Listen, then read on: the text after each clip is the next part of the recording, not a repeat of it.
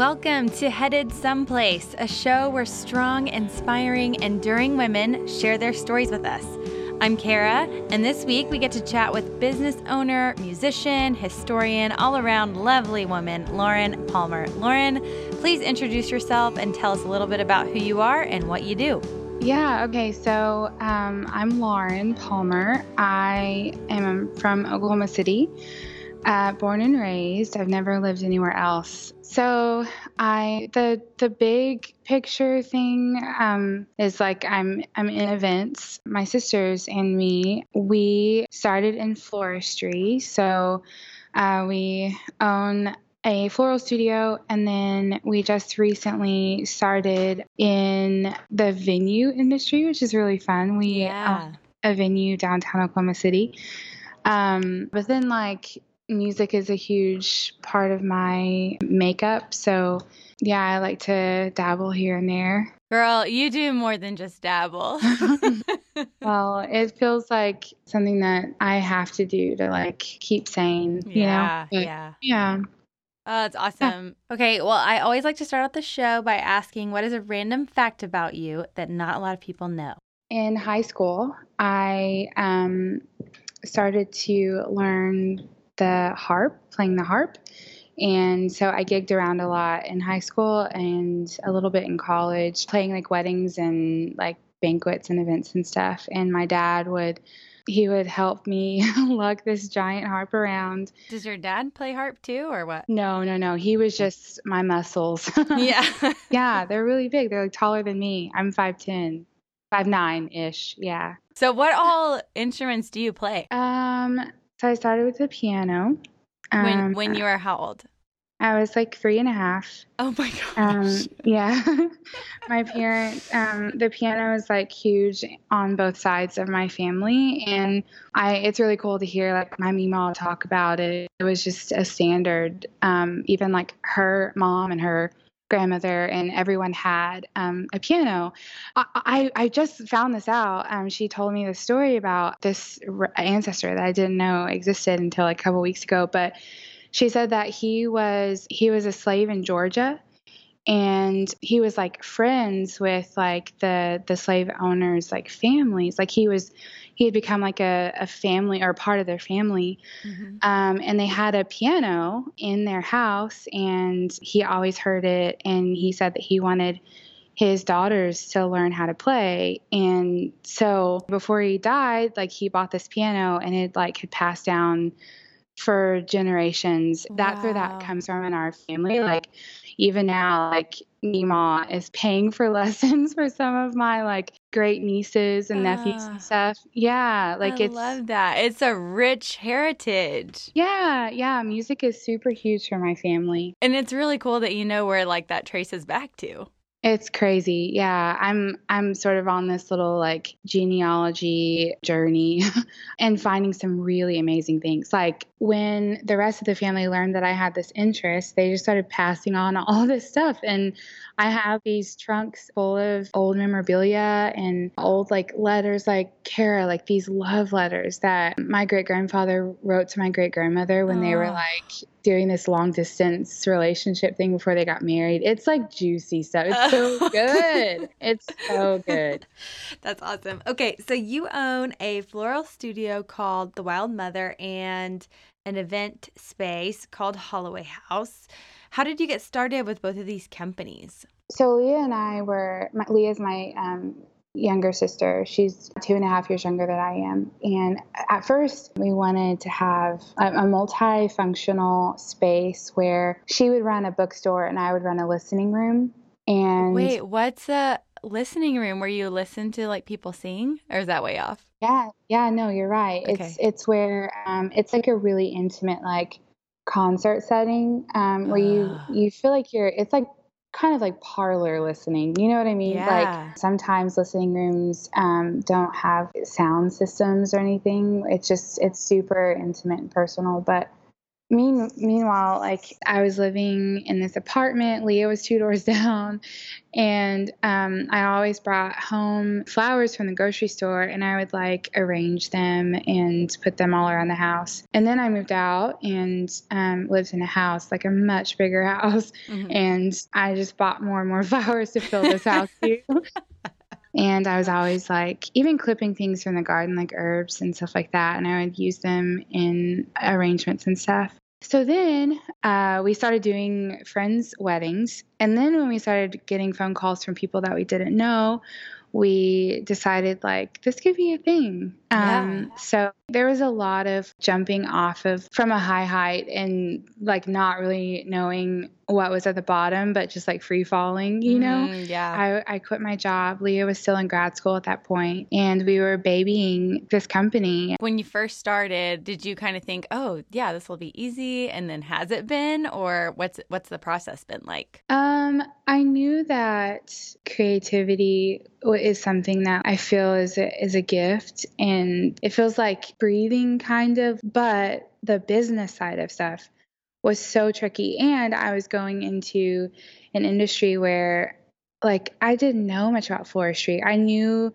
about flowers and I knew little bits here and there about color theory and stuff like that, but there was a huge learning curve right. and it was just a bunch of trial and error. yeah. It's also fun to like shape what your what your brand looks like and put together like a very cohesive image for followers and clients and stuff like that. But yeah, y'all do that so well. And I've always wondered who is behind that. Like, is one of you more visionary? One of you more executes the vision? Yeah. So for the Wild Mother, um, Hannah Ashford branded us, which was a like it felt like a sacred experience um, awesome. when she presented our brand to us it was like everything that we wanted, all of our hopes were all in the branding. So, uh, in that identity. Yeah. Um, but from there, Leah does a lot of our graphic stuff. Not a lot. Leah does all of our graphic stuff. So, okay. so all of the things that you see on our websites and on Instagram or even Facebook, she is the mastermind behind all of that um, even you know some of our print material. And then the creative initiative behind the wild mother is me. So the arbors and bouquets and all, all things floral like i will design it. And then we have a team that helps us execute. Okay. So yeah, we have three girls that um, work for us, and we get to teach them, and they are we also learn right alongside of them sometimes, yeah. like figuring new things out. And the gals that work for us for Holloway House, um, they're like our coordinators and house managers for events and stuff. We told them and continue to tell them like we want our space to feel like home for them. So if they have a vision and want to execute it, we want to come alongside of them and like make that happen. And I don't we we never want to be like close fisted with you know what we have. I'm so happy that we get to work with with some really sweet people that like want to uphold the vision um, just like we do you know? Yeah. they keep it close as well. So when did you guys decide to then branch in or how did you branch into the venue we were doing all of the floral out of um, my parents' home. They were super kind to let us just like crash their home, yeah. and there were flowers everywhere. And flowers look beautiful in their vessels, but um, when you're putting it together, it looks like a tornado has blown through. So anyway, they were really sweet about letting us make a big mess like every weekend. That's awesome. Um, yeah. Uh, but the biggest thing that we were needing in our new season was a space to be able to like well have room to stretch out and to be able to store all of our stuff and we were using our the trunks of our cars as storage mm-hmm. and there was stuff like at the foot of my bed and you're sleeping on a bed of roses? Yeah yes i love that movie. Have you seen that movie? No actually i didn't even know that was a movie. Please look it up. It's so great. Okay.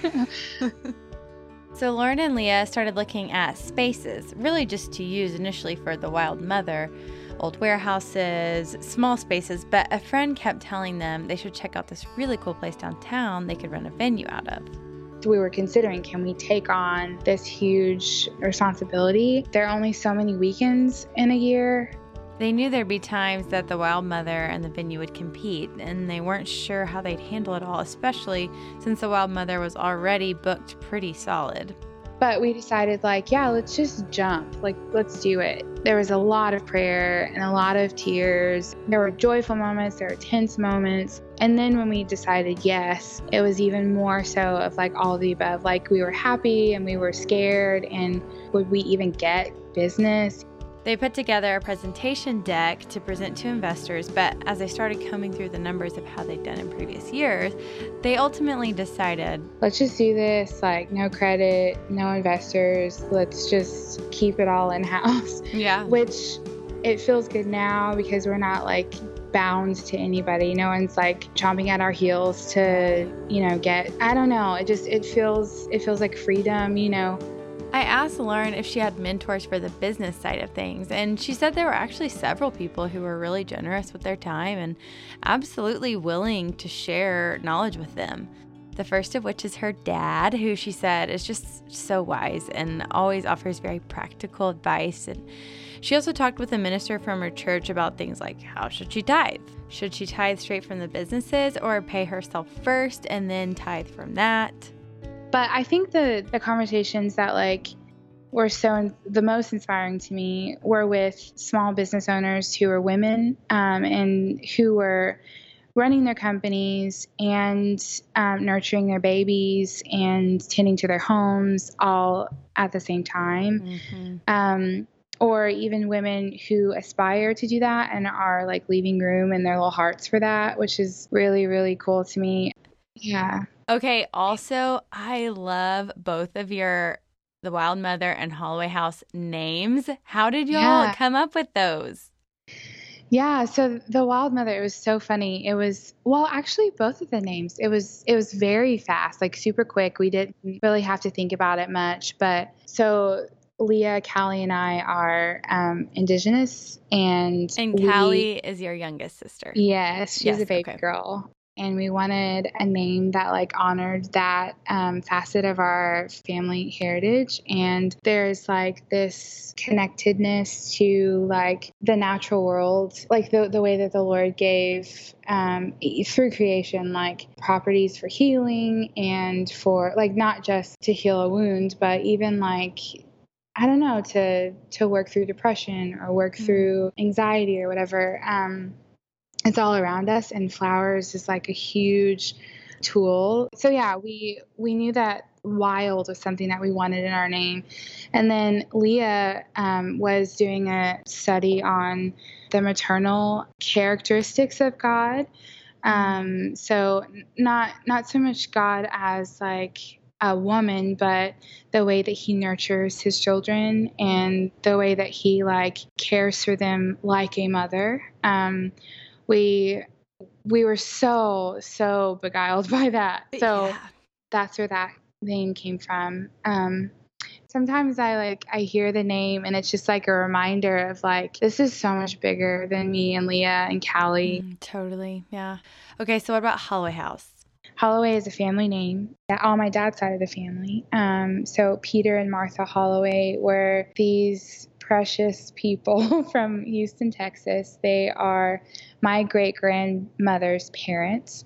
Um, he was a blacksmith and she was a corseteer, and they loved entertaining and they loved um, they loved people. And uh, the way that like my grandparents talk about Martha in particular is that she was a bit of a socialite, and the, the building where Holloway House is located here on Film Row is a historic building, and it was built during Peter and Martha's prime.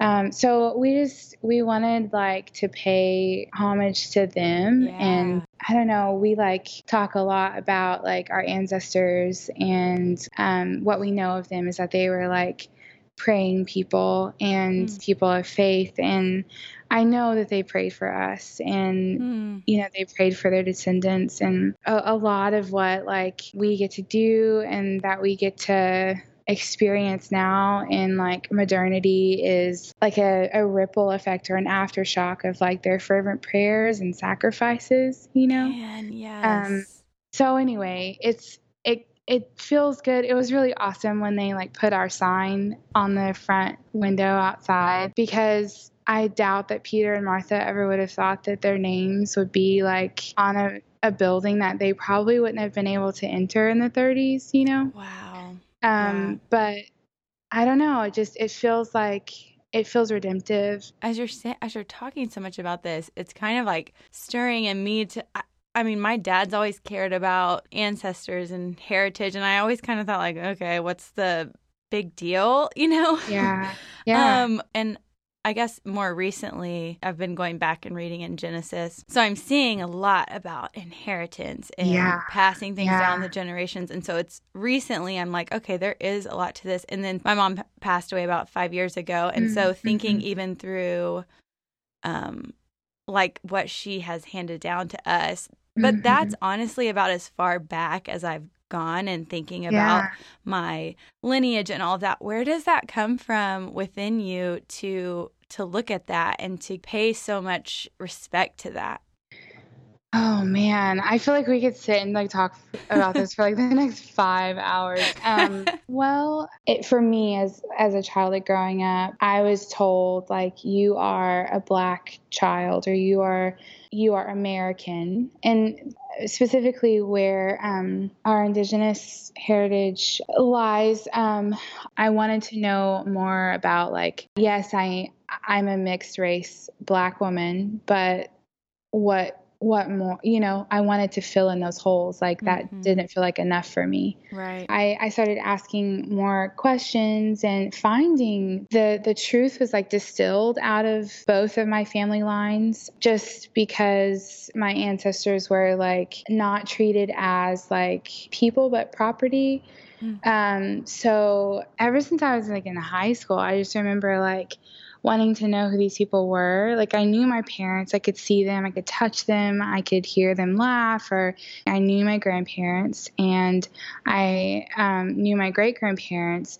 But there was, I just knew there was like more. Like there are footprints of these people everywhere, and they're like on my face, you know, like I Mm. carry traits of these people the texture of my hair and the way that like my body is built and I don't know it just it it feels like there's like not even remnants but like they're so prominent in me and yeah um if I was to fully accept myself and my identity like these people were like a huge part of like my life so Mm. I had no choice but to honor them you know do you feel like that as you learn more that it's brought healing to different maybe even insecurities within you Yes, absolutely. Yeah, for sure. I mean, I I went to a predominantly um, black school in middle school, and the kids even there they named me other, like because they didn't feel like I was like them, and it was always like my physical features that they pointed out first that felt other to them. Mm. And I wanted to know like why though. Like I wanted to feel not just assimilated into like a culture, but like that I could claim it completely. And Yeah. anyway, so I think that's another reason why like I started searching a lot. But yeah anyway, yeah, there's tons of healing that has come from that. And like I have this really close friend or group of indigenous women um, that like we talk and share with each other and then a group of black women that I talk and share with and friends that I grew up with that are culturally like Southern Baptist like that feels like another culture that is huge for me and um, culturally Christian or culturally Western or you know I just yeah I've, I find myself like falling into so many different categories and um, I wanted to define them all and it has provided so much healing. I'm just um, erasing a lot of question marks that I've had. that's so So- cool Yeah. I love how you press into conversations about all this. Specifically with race, you and your sister started something called The Conversation. Yeah. Tell us what that is and where it came from. It was last last summer. There was like some unrest um, between uh, the black community and law enforcement. And there were like people that were like dying, and it was just really tough. And it felt significant, like a significant moment. So, Lauren and Leah decided to invite people to gather and to process the heaviness of this moment in history together and to practice having healthy conversations around what can often be a little bit uncomfortable. There were about 60 people that showed up at my parents' house, and about five hours later, wow. um, people were still sitting there talking, and it was like amazing. Like the candidness in the room was like near nearly tangible. Like it was incredible. Um, and was this people of like all colors? Yeah, yeah, yeah it was amazing. It, it was it crossed ethnicities, it crossed generations. They held the conversation event two more times, but Lauren and Leah noticed the need for a little more structure. People started to use the space um, to rant. Yeah. And we wanted it to be constructive. We wanted people to learn from each other and to like ultimately we wanted it to be edifying of like the gospel. Yeah. and it was hard to do when you said come and share. Yeah. Um, Everybody, so, free for all. right. Yeah. They got together with two other women and started writing a curriculum. So we know already that Lauren and Leah are mixed race black women, and the other two women they were working with are white. So they recognized quickly that they represented a limited scope of experiences and ethnicities. So they reached out to others to help fill in some gaps, and they've now created the Conversation Workshops. It's designed to help people confront their own biases, practice healthy dialogue about things like racial reconciliation and systemic injustice.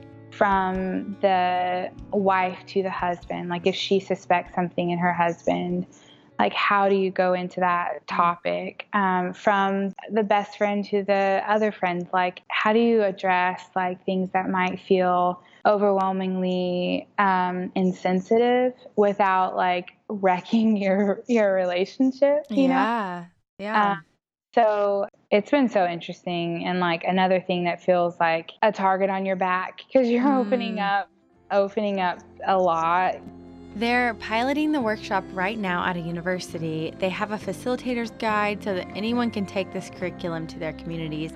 And each participant gets a workbook that, like everything they do, is beautifully stylized. Also, you hear the music behind me? Oh, that's Lauren's band, Massey, no big deal.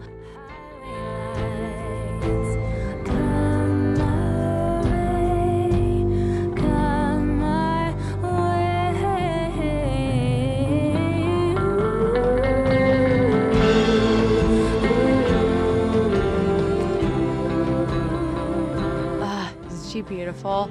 I have a link to their music up on the show notes at headedsomeplace.com. And guys, before I get back to the show with Lauren, coming up soon, I'm going to be sharing parts of my mom's story.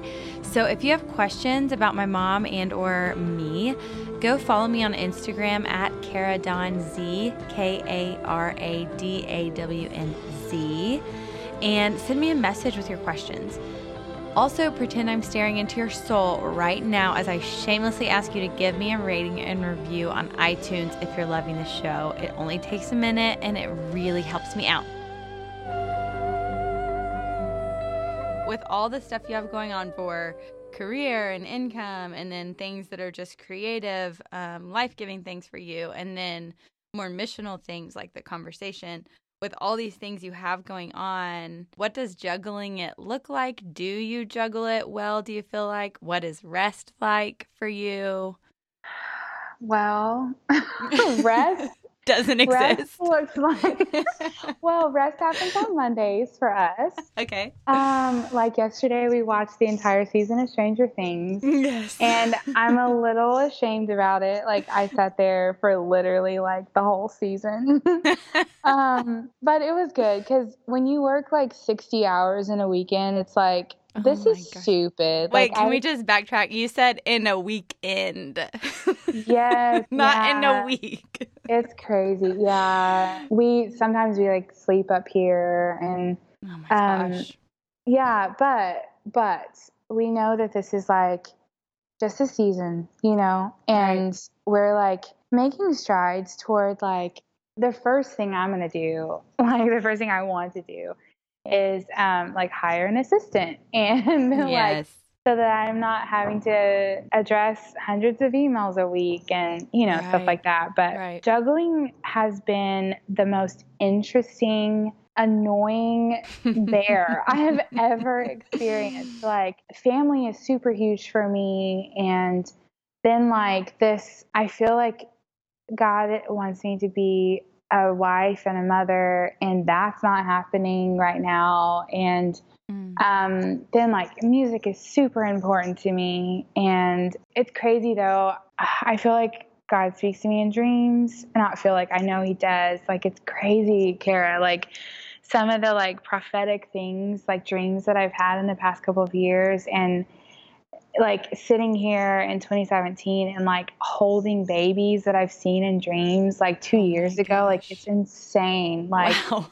I, yeah, it's so it's it's like super humbling and um, it's funny like i'm always like so behind those dreams that i have for other people like it's so easy for me to believe because i'm like oh yeah like god will definitely do that and mm. it's just a matter of when but when it's me i'm always like doubtful mm, and like yeah. oh i don't know when it's like my personal life like the cool thing though is i feel like god has been like so so clear about like a handful of things that are like huge things I'm just waiting for. And it's like it's like God is like very clear, like, hey, I've provided for you once before, and I will definitely provide for you until the day you are laid in your grave. You know, yeah, I have to believe that. And it's pretty remarkable. Like, I don't know, just being in seasons where you literally have to like fall backwards in that provision and like with your eyes closed. Yeah, trust um, fall.